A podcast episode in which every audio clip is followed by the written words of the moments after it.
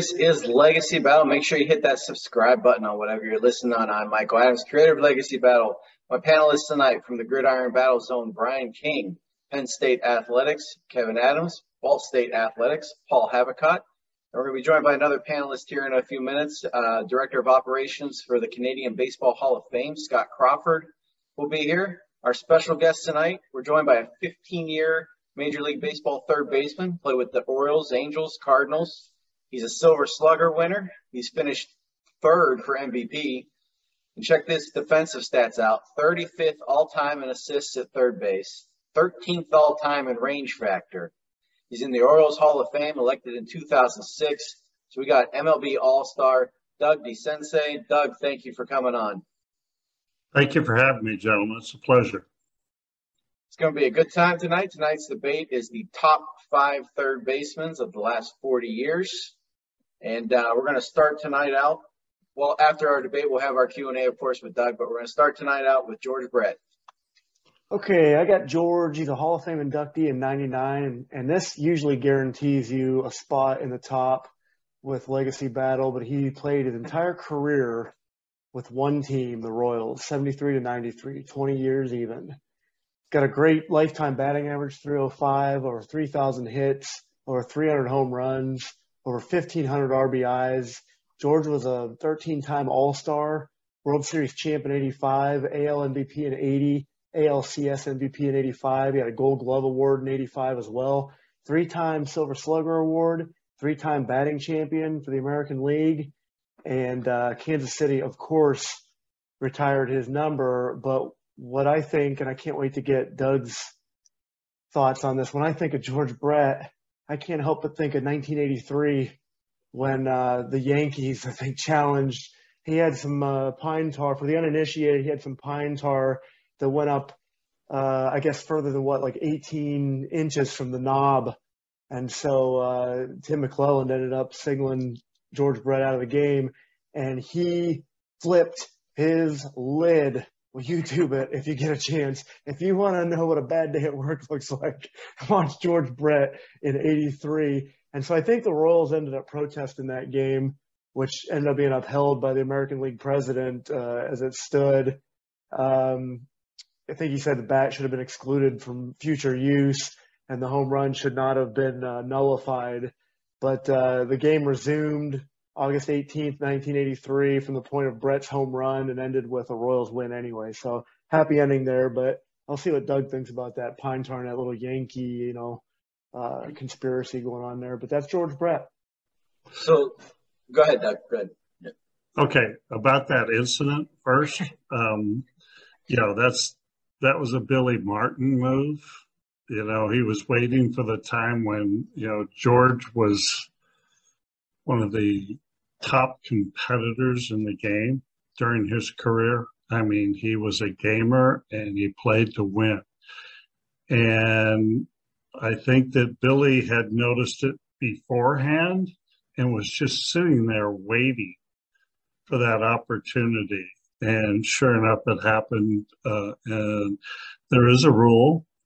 Um, did that affect that ball coming off the bat? Absolutely not. Was it above the 18 inches? Yes. Was it in the center of the uh, barrel of the bat? Absolutely not. So my view, my view with that was, uh, uh, you know, that was a crazy moment in baseball. And if I was George, I might have done the same thing. okay. And, but but more importantly, um, just to talk about George Brett as a player, um, this guy played the game hard every day that I ever played against him. And he was a very tough competitor. Um, uh, he did the little things that helped the team win.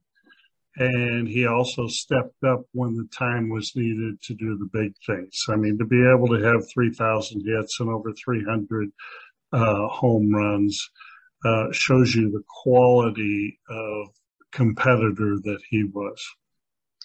How I always hard, had I always had great admiration playing against him. How hard do you think that switch was from he played first base in his later years? I mean, how hard do you think that switch is? I don't think that switch is overly difficult for somebody that's played in the infield the whole time. Uh, what it does is saves, you know, you don't have to worry about your range factor.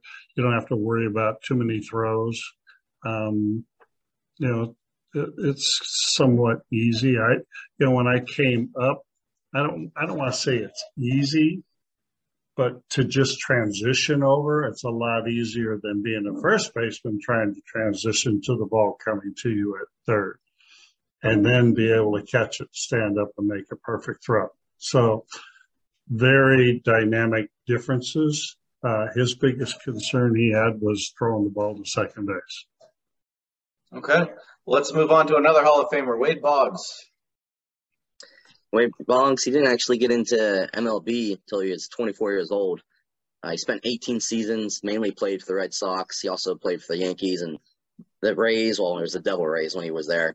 Um, he was the 23rd player to reach 3,000 hits.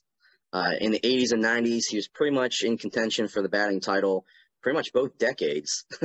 he was uh, elected into the Red Sox Hall of Fame in 2004 and into the Baseball Hall of Fame in 2005.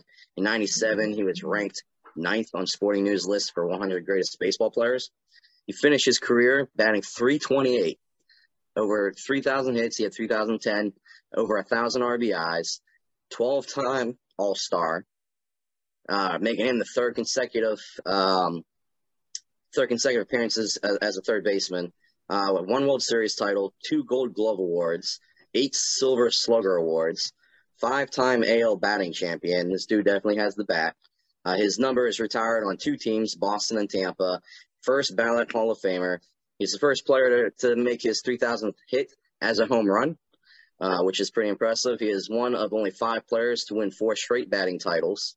Uh, he also hit over 350 in four straight seasons. Uh, him and Tony Gwynn are the only two to do that since 1931. Uh, Tommy John had actually noted that Boggs always seemed to know what the next pitch was going to be. For pure hitting, Boggs is the best I've ever seen, John wrote in 1991. Uh, he's a phenomenon, a pure hitting machine. I've never seen anything like him. He lit me up. Wade Boggs definitely has the offensive power. He got the Gold Glove Award a couple times. He has a good argument. I believe he hit the first home run in Tampa Bay history too, if I'm recalling correctly. I believe so. Yeah, that's what I thought. Um, How many career How many career home runs did he have? He had 118. Yeah. Okay. Yeah. So, Doug, that was actually going to be my question for you with Wade Boggs. Was uh, I'm looking at our list tonight. He's really the only player who wasn't a power hitter. I mean, there were guys that hit for power and average, but Boggs was mainly for the average and the hits. Um, you know, so could he have been a guy if he wanted to that hit more home runs?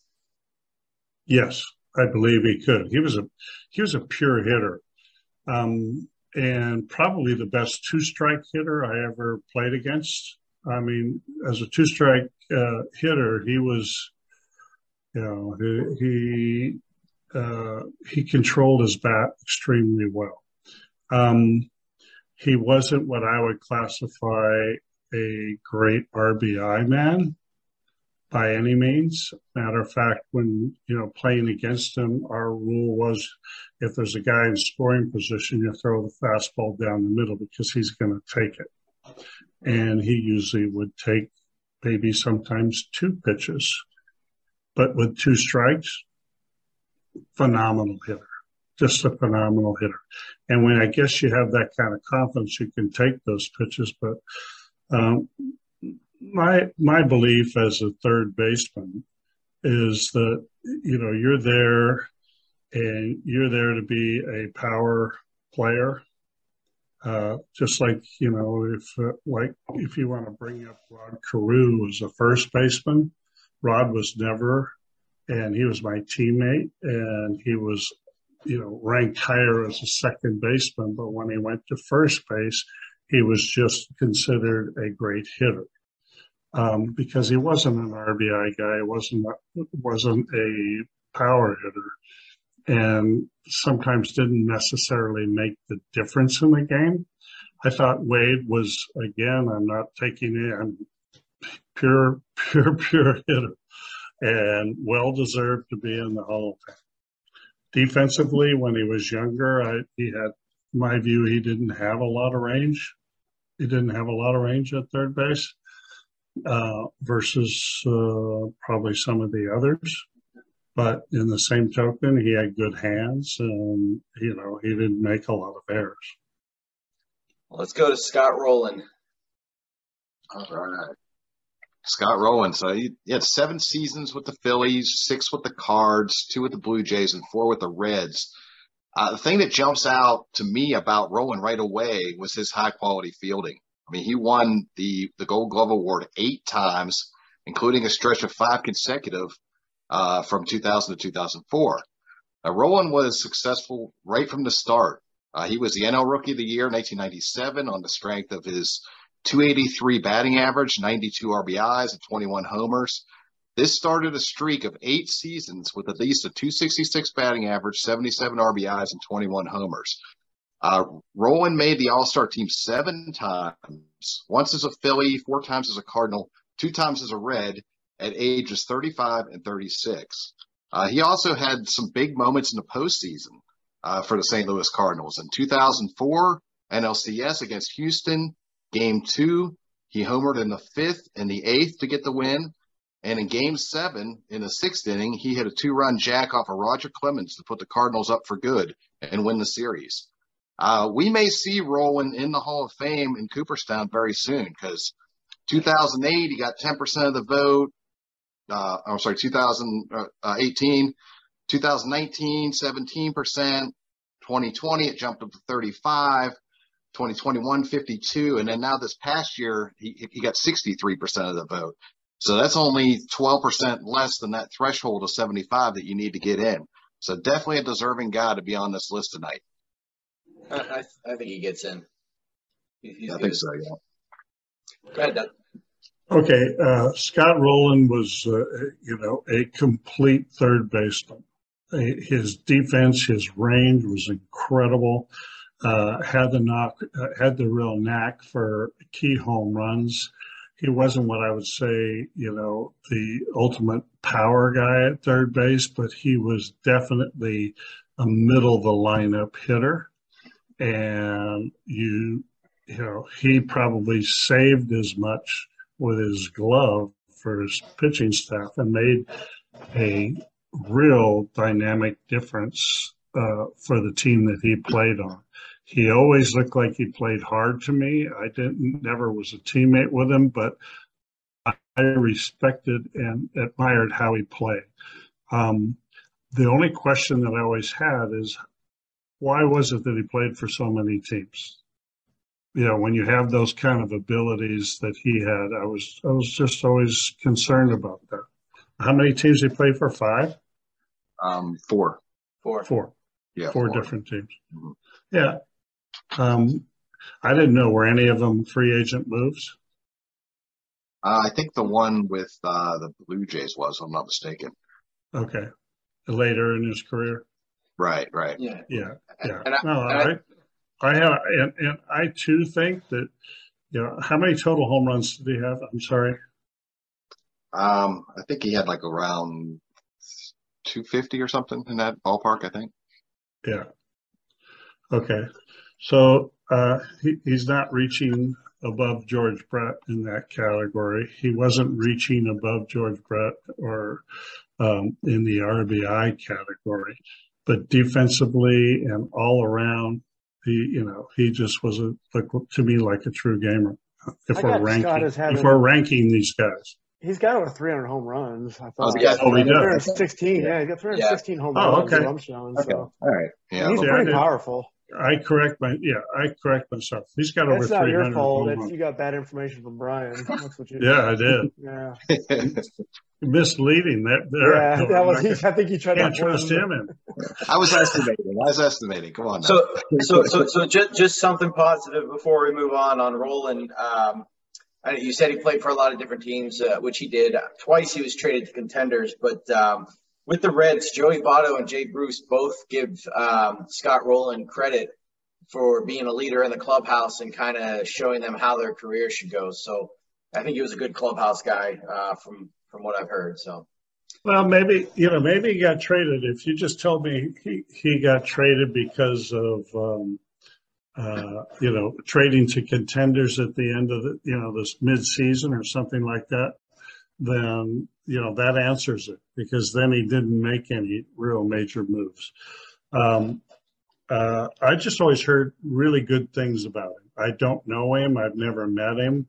And I just admired how he played because I thought he was a gamer. Well, let's move on to Adrian Beltre. Okay. Sure. All right. Sorry, guys, for being a few minutes late there. No problem. Uh, Beltre obviously just retired a couple years ago. Um, four-time All-Star, five-time Gold Glove, two-time Platinum Glove, which means he could really play uh, defense. Um, I think he had the highest WAR of anyone in here at 27. Um, he had 477 home runs. He had uh, he played 21 years at 30, almost 3,200 hits, um, and his WAR was 93 and a half. Um, and he played he, he played consistently, averaged 140 games a year during his 21 years. So to me, that tells you that you know he was an everyday player for two decades, and which is which is really impressive. Especially you know a lot of players didn't play every day um, as they did back a few decades ago. Um, so I think he's and he's got the silver slugger. He's got he played just under 3,000 games, um, 286 hitter. So he to me has you know his defense was top notch, and he had he was good with power with anyone and um, and, and his longevity. Hall of Fame guy. Oh yeah, yeah, absolutely. So with with him, he's got three thousand hits. I mean, that's pretty much assuring him the Hall of Fame, Doug. Uh, you know, what are your what are your thoughts on uh, Adrian? How many home runs?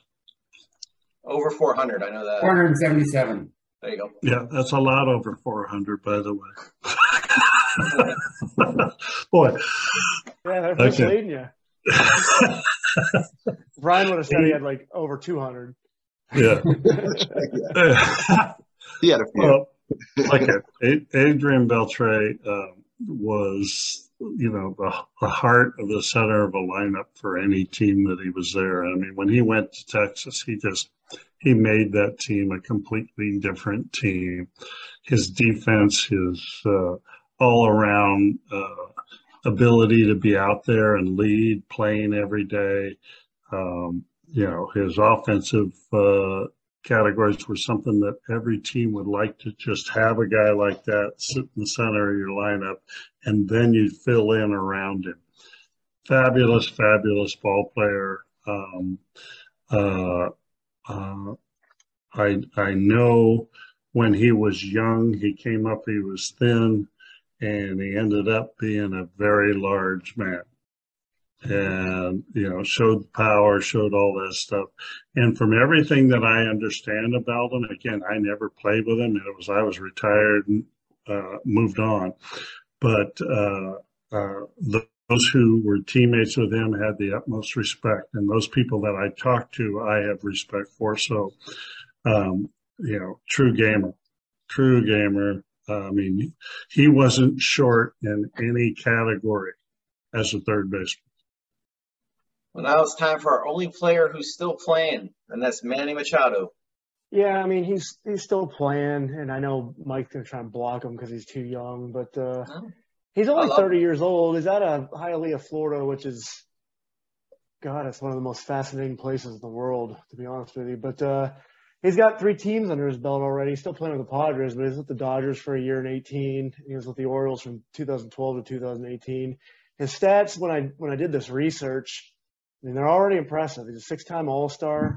Was batting 282, had over 1,500 hits already, 265 home runs already, over 800 RBIs, uh, two-time Gold Glove award, has a Platinum Glove and the Silver Slugger award. It's like I was talking about with George.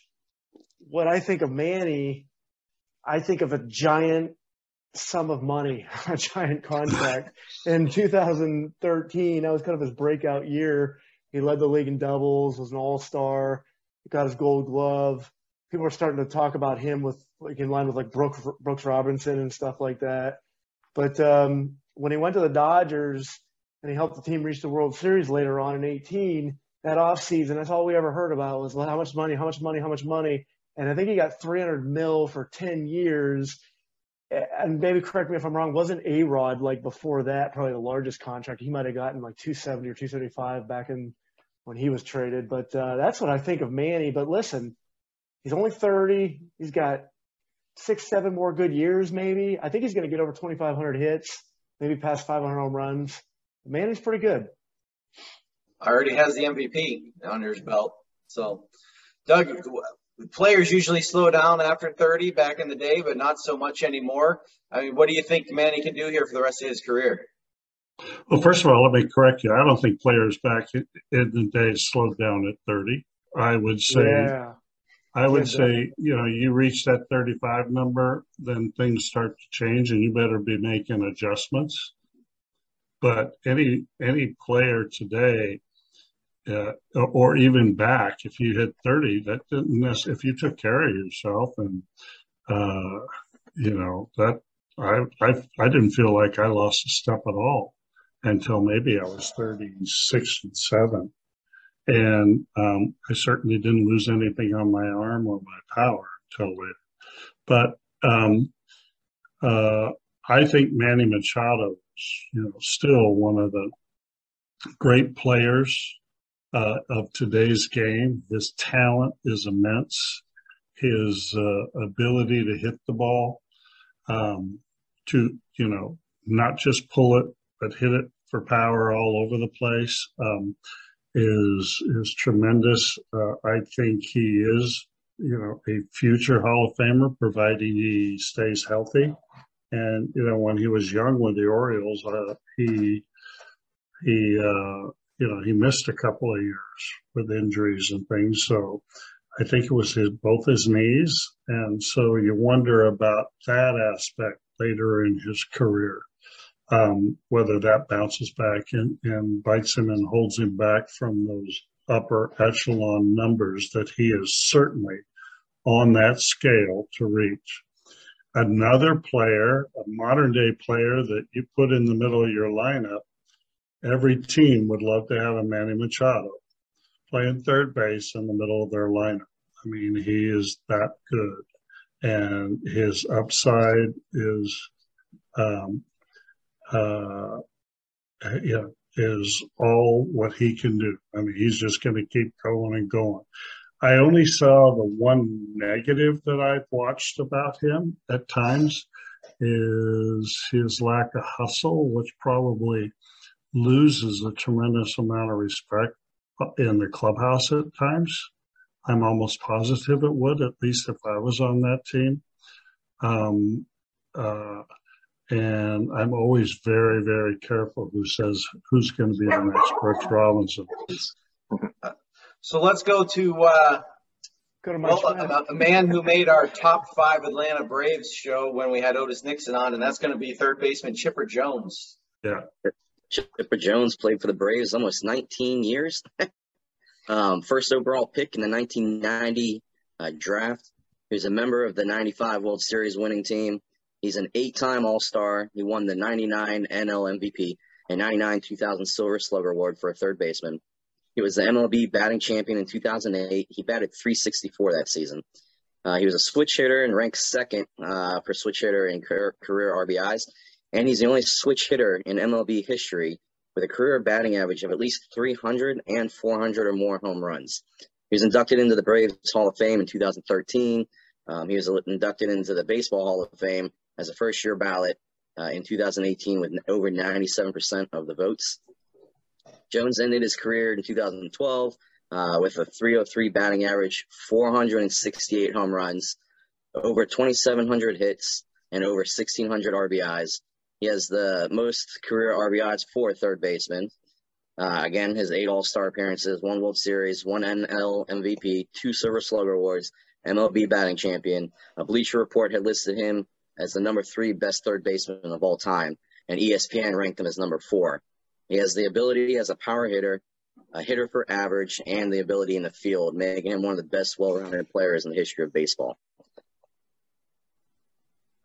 Doug, your thoughts on Chipper? I know he had knee problems in his career, uh, and they moved him to the outfield there for a little bit. Uh, so, what are your thoughts on Chipper?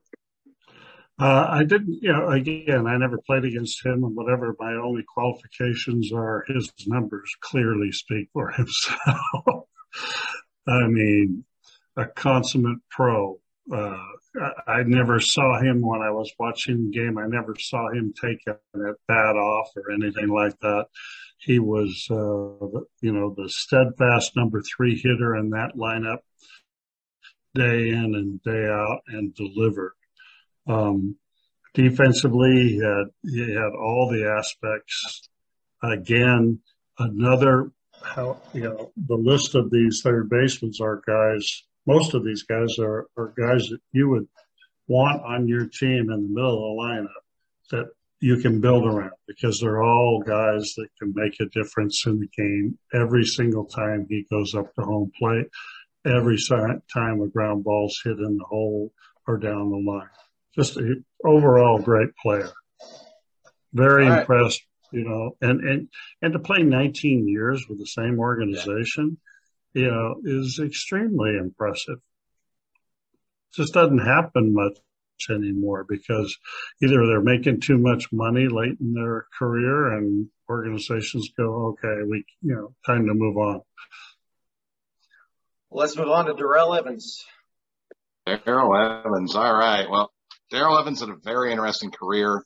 I played for three different teams Atlanta from 69 to 76 and 89, San Francisco from 76 to 83, and then Detroit from 84 to 88. And he accomplished something unique with each team. Uh, with Atlanta, he combined with Hank Aaron and Davey Johnson to become the first trio from the same club to each top 40 home runs in a single season. Uh, with San Francisco, he became the oldest Giants player to hit 30 home runs well, until some guy named Bonds came along. Um, and then with Detroit at age 38, Doug was just talking about, you know, still doing it at, you know, in an older age. At age 38, he became the oldest player to lead the majors in home runs. Uh, he made the All Star team in both the NL and the AL. He became the first player to ever hit 40 home runs in both leagues. Um, and he was only the second player to have 100 home runs with three different teams. In 1984, he joined the Tigers and he became the final piece in their uh, championship puzzle. Um, and renowned baseball historian Bill James called Evans the most underrated player in baseball history. When Evans retired, he had the eighth most walks in history.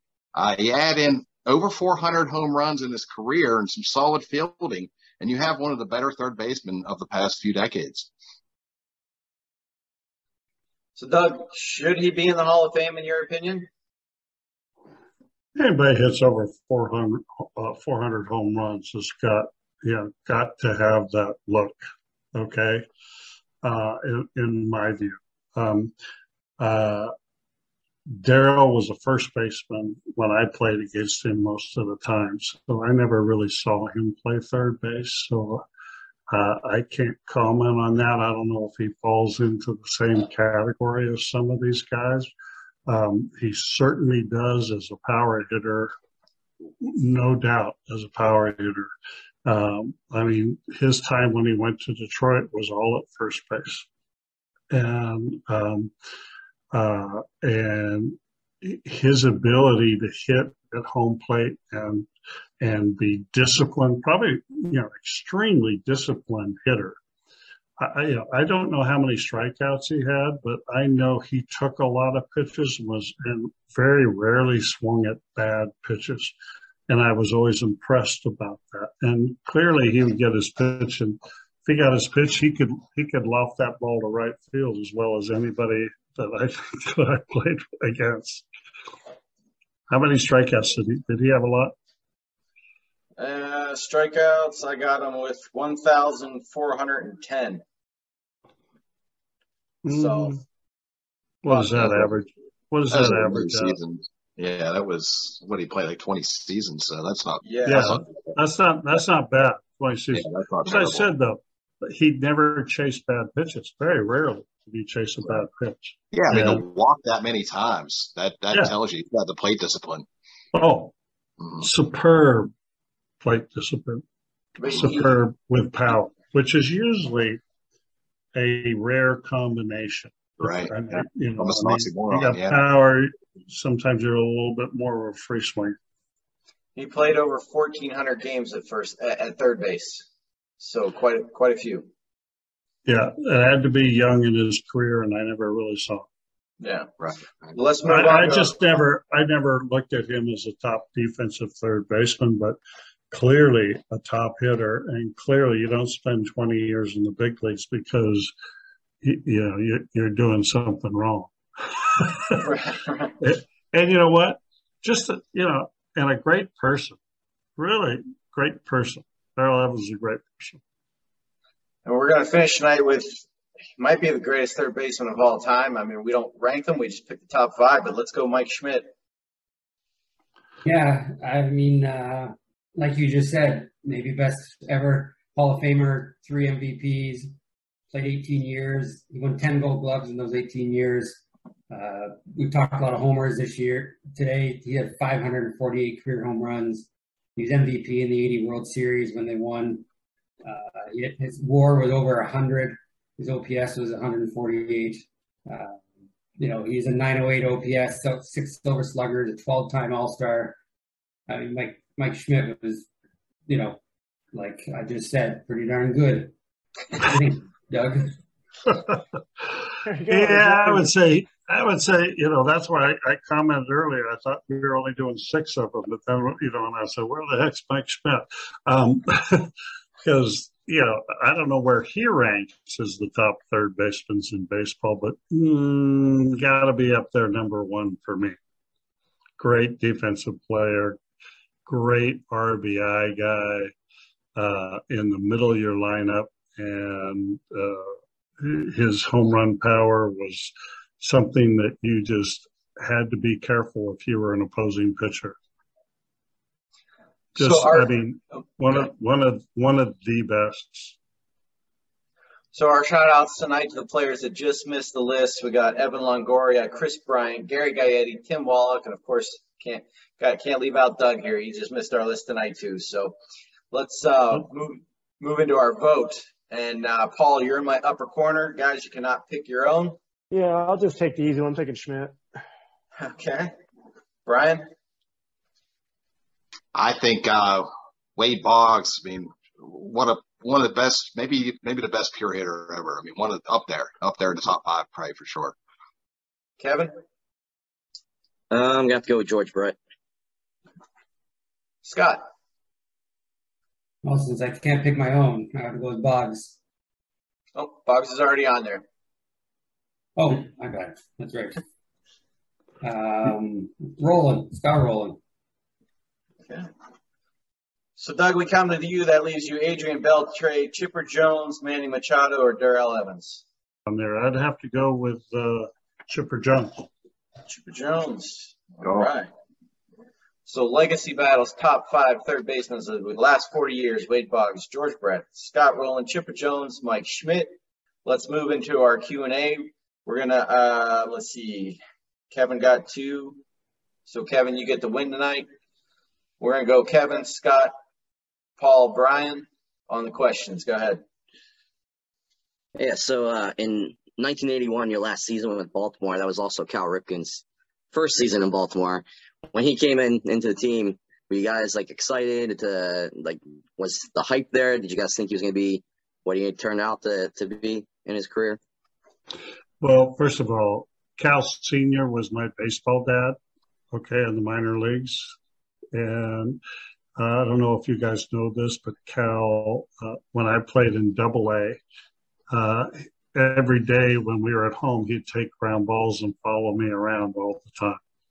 So I was very close with the family. So for me, the excitement, I knew he was a third baseman, but I knew um, Earl Weaver wanted him to play shortstop, and I was traded. Okay, I don't if you know this, but I was traded because they wanted Cal to play every day at third. But I wasn't really traded because of that. The story goes that uh, when I retired, I mean, when I got traded, Earl called me on uh, my phone at home, and we had one of the longest conversations ever for my nine and a half years playing for Earl. And he told me it was the first time in his managerial career that an owner came in and overruled his players that he was going to have on the field because he told them that Cal was going to be the shortstop, I was going to be the third baseman, Eddie Murray's the first baseman, and nobody's going to have that kind of defense and that kind of power for an infield in anywhere in the big leagues. And uh, 81, when I got traded, I was ahead of the American League. I was American League rep through the 51 day strike. And um, I got traded because of that. Um, it was point blank.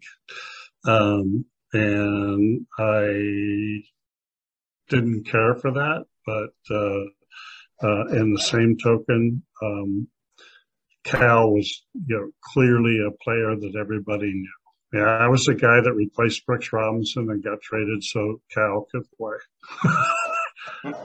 I was that that thin slice of baloney between the two purebreds. Doug, um, I'm looking at your your seasons and your careers. At in what it looks like is 82 with California and 78 with Baltimore were probably your best two seasons. Would you would you agree? And and why? If not, what was your best season and why? Um, I would agree. I think the um, 78 season was a unique season in a way because um, unfortunately, uh, my wife miscarried the first day of spring training, so I never went on the field, and I, and I had a son, so I had to wait. I take care of my son and wait for uh, and and my wife, and fly back my mother-in-law. And by the time she got there, whenever I missed the first four days of spring training, and this was the first day that Brooks Robinson wasn't in an Oriole uniform and I had been on the team since starting in 73. I got sent back down in 74, even though I was led the team in hitting and second in RBIs and home runs through the teams all spring training. I still got sent down because they said I needed, they didn't want me sitting on the bench because Brooks, they were going to give Brooks one more shot. Well, came back the next year and I ended up doing the same thing again that you know that part kind of hurt my career in numbers because I I did that for the first couple of years. But in '78, I went out there on the very first ground ball I took, took a bad hop at third base and broke my nose. I was in the same hospital, had surgery that my wife was in. And so Eddie Murray was hitting the ball crazy, and you know, when he in spring training. So when I did come back after surgery and all that kind of stuff, Earl called me up and he said, you know, we lost Grich to free agency and he doesn't have a, a, what he would consider a top-notch second baseman. So he asked me if I, you know, he just said, "I want you to go over and play second base. We're going to let Eddie Murray have a shot at third. And I looked at him like, "You've got to be shitting me." You know, I just spent how many years replacing Brooks? The first year that he's not in uniform, now I'm playing second base. Earl was telling me, "Oh, you hit 20 home runs there, you make a million dollars every year." You know, and I'm kind of going, "No, no, no, no, I'm not doing it." But anyway, three games into the season, Eddie couldn't play third. He was taking balls off the shins and throwing errors and everything. So I went back to third. Then all of a sudden we're trying to find another third baseman because we literally had nobody that could play second base uh, that was of any substance. So I was going second base, third base, shortstop, second base, third base, second, you know, sometimes three times in a game. And, uh, uh, you know, it, it made for a rough start. I got off to kind of a rough start that year because of all those things. And um, then Mr. Weaver and I had a very hard discussion in the dugout one time, and uh, so uh, I was put on I was put on the list of you know his shit list for for a little bit. But um, when I came back is when I started that year and where I just took off and uh, it was having to reprove myself all over again. And 78 was, you know, I was uh, player of the month in July. I think I was runner up in August and September. And but my overall best year, I think, was after the trade, uh, my first year with the Angels, um, because uh, I came to a new team and uh, with that, that was after the strike. And then Bob Boone got traded because he was the National League rep. So we were both teammates, but uh, playing for a new manager and Gene Mauch, the whole bit. But um, I felt uh, I felt like there was a weight that lifted off my shoulders a, little bit when I got traded. Um, not having to, because I, you know, I wasn't always the most re- re- uh, well received player to the Oriole fans, uh, because, you know, I was, I was the villain that took their favorite player's position. and I recognized that, you know, and I knew all that was true.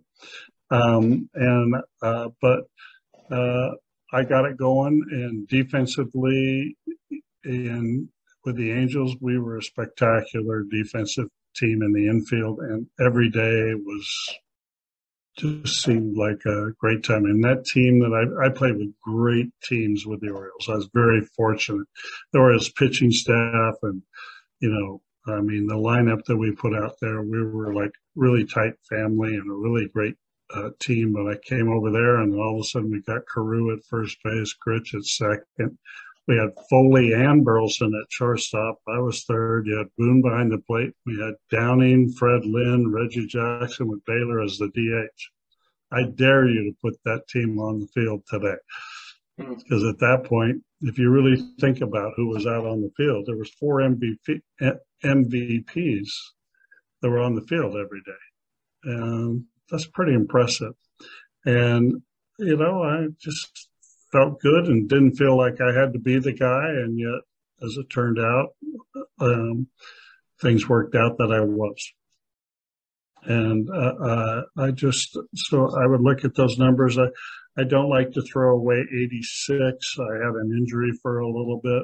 I separated my shoulder and I felt like I came back the second half of the 86 season and, and that was extremely rewarding for me as well. Speaking of rewarding, Doug, we're talking to somebody tonight who's an all-star, 1983. In 1979, you had a walk-off home run. And then you've also hit three home runs in a game, but you did it twice within five days. So I would ask you, any one of those is if I if I had done those, I'd be on like an endless loop in my mind. Those are like any one of those scenarios is like a little leaguer's dream. So for me, pick your favorite child here. what's, what's well, the most what's the what's one thing if you could pick from those that you were like, that's what I'm proudest of? Well, they're all phenomenal. They really are. Think about it. Well, you know that that home run walk off started Oriole Magic, and it still exists today in in the city of, of Baltimore. You know when you hear that song and everything. So I was honored to do that. But um, uh, walking, I mean, hitting three home runs in a game twice in the You're same locked week. in, man. You're locked that in. ball looked like a that ball looked like a huge grapefruit, you know, coming up the home plate, and you know, and and uh, off with some pretty good pitchers too. But I ended up getting ten in eight days, so that's probably the hottest I've ever been in my career. So that ranks up there. But clearly, clearly, walking to home plate, my first at bat in the World Series, we had gotten uh, rained out of the opening night, and then a cold front came in. We woke up the next morning. It wasn't raining because there was 14 inches of snow on the ground in Baltimore. The temperature when we started that game, and if you guys from Pittsburgh, maybe you've seen the clips. I don't know, but, um, but was 28 degrees. We started at eight o'clock Eastern time because of the West Coast, and you could talk, and it looked like your your voice got frozen out in front of you every time. It's extremely cold for baseball. Um, but to I, I had to step out of the batter's box twice because my stomach muscles. I couldn't tell whether it was because I was cold or my stomach muscles were just jumping. My whole body, everything was just on edge. And uh, I ended up kept, you know, getting ahead of Bruce Kison and he tried to bust one of his fastballs in and I hit it about four something into left field. And I was into the game at that point. I finally got into the game. But when I hit second base, and I think all of you might relate to this, I saw my childhood friends and everything out my front yard playing wiffle ball or up at the Little League field playing over the line, and we all step up there now batting in the World Series, to, you know, Doug DeCinces. I can't tell you how many times as a kid that I did that. Mm-hmm. And to step up and hit that home run, my first, I don't remember touching third or home. It just everything, my whole mind was going through my childhood and dream. And I mean, I was just so grateful to get a chance to play in a World Series, let alone anything. But to do that, that wraps, you know, that's, that's the number one, number one do you hear this, Mike? He's so good. He took a choice that wasn't even in my list. And that's his favorite memory. And you wouldn't put him on the best third baseman list. That's this is a crime. Finish us out, Brian. It's a crime. So, Doug, Doug, you, you mentioned a few of these guys already, but yeah, you played alongside of some truly great players over the years. Of Brooks Robinson, Jim Palmer, Reggie Jackson, Dennis Martinez, Rod Carew, Eddie Murray. I go on and on. If you could choose one of your former teammates to build a team around, who would you choose? And and who did you like get along with the best or like bond the best? How fast do you want me to answer? Why are you just going to say Jim Palmer? Eddie Murray. Eddie Murray. Okay. Eddie Murray was, and he and I are still very close today. Matter of fact, uh, I was up in Cooperstown this past, uh, uh, you know, two weeks ago, my grandson was up there playing in that Cooperstown baseball team, and I went and had dinner with Eddie and Cal and Ozzie Smith and a couple other guys, uh, Griffey and, and Larry Walker. And um, uh, Eddie Murray to me was probably the best clutch hitter that I ever played with and definitely against. Um, 19 career Grand Slams. 19. Okay, what does he rank? Second or third, something like that. Um, I remember uh, uh, uh, seeing Eddie in his first at bat against Nolan Ryan. And, you know, uh, Nolan's got the eye black on, you know, the whole bit, the intimidating factor. And uh, Eddie's first, Eddie's hitting right in front of me. Eddie's hitting fifth, I'm hitting sixth. And um, I think Reggie, uh, I think Reggie, no, was it Reggie? No, it wasn't Reggie. Maybe it was Lee May hitting fourth. But um, uh, he swung through a fastball first pitch, just missed, fouled it straight back. And Eddie's a rookie. And Nolan comes down and gets the ball, walks a few more feet forward, rubbing the ball with his hands, staring at Eddie. Eddie never blinked. He just stared back at him. Next pitch, he knocked Eddie down right at chin music. Oh, wow. Next pitch went off the right field wall for a double. Okay. Comes up the next time. He's leading off this inning the next time. No one gets the ball. He's standing at home plate watching Eddie walk, walk up to home plate. Very first pitch again. Chin music again. Two pitches later, Eddie hit a curveball right by Nolan's head for a base hit, and it was a freaking rocket. From that point on, I said he was something special. And to play with him and see the RBIs, the control hitter that he was, and, and and to be able to turn and do things from both sides of the plate. Um, just, you know what? Didn't strike out that much, but when there was an RBI position, he, he was easily hitting a base hit to left field if he's hitting uh, left-handed, or go the other way, do whatever he had to do to win. Uh, I remember a game. Now I'm traded. We're playing. I'm. Uh, we're playing the Orioles uh, in Anaheim, and I'm with the Angels at this time. And this is when Cal was hitting, and Cal was really hitting well. Okay, hitting great. Cal was hitting great, and uh, Cal came up with a runner on second and third, uh, and uh, with uh, two outs. And basically, he said the pitching coach came and he goes, "Look, um, uh, you know, pitcher. If you have to pitch around Cal, pitch around Cal. You maybe you know you got a better chance right now. We decided to go with you know go against Eddie. I'm on the mound arguing. I'm going. You cannot do that. Do not do that. And I lost the battle. They pitched around him, walked him. Two pitches later, the ball went in Anaheim, went off the facing in right field the facing behind the bullpen, which was faced directly. So the pitcher was back and throw the 60, 60 feet, six inches, you know, and they had everybody see. So it was a, that facing was 25 feet in the air and a good 90 feet over the fence. Wow.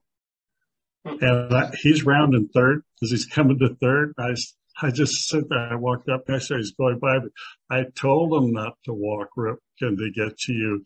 And he goes, they didn't listen. As he went by me, he goes, you know, and, and he made the turn. He looked at me and he said, they didn't listen. I mean, Eddie Murray never took an at bat off either. Okay, so uh, Rod Carew, a magician with the bat, phenomenal. Reggie Jackson had, great effect for the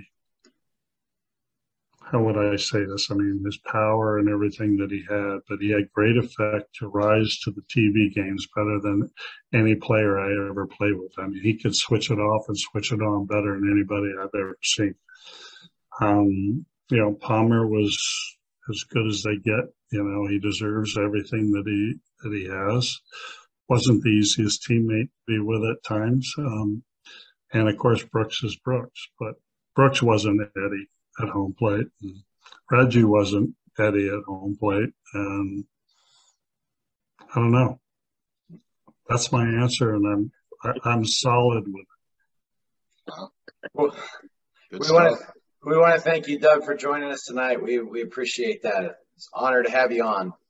Okay, my pleasure. I want to remind. And don't worry, my feel. Hey, with that list of players, don't worry, my feelings aren't hurt. Okay. I don't Okay. think any of them No had three, two, three home run games. That's Yeah. right. I want to remind everybody hit that subscribe button, whatever you're listening on. We'll see you next time. Everyone have a great night.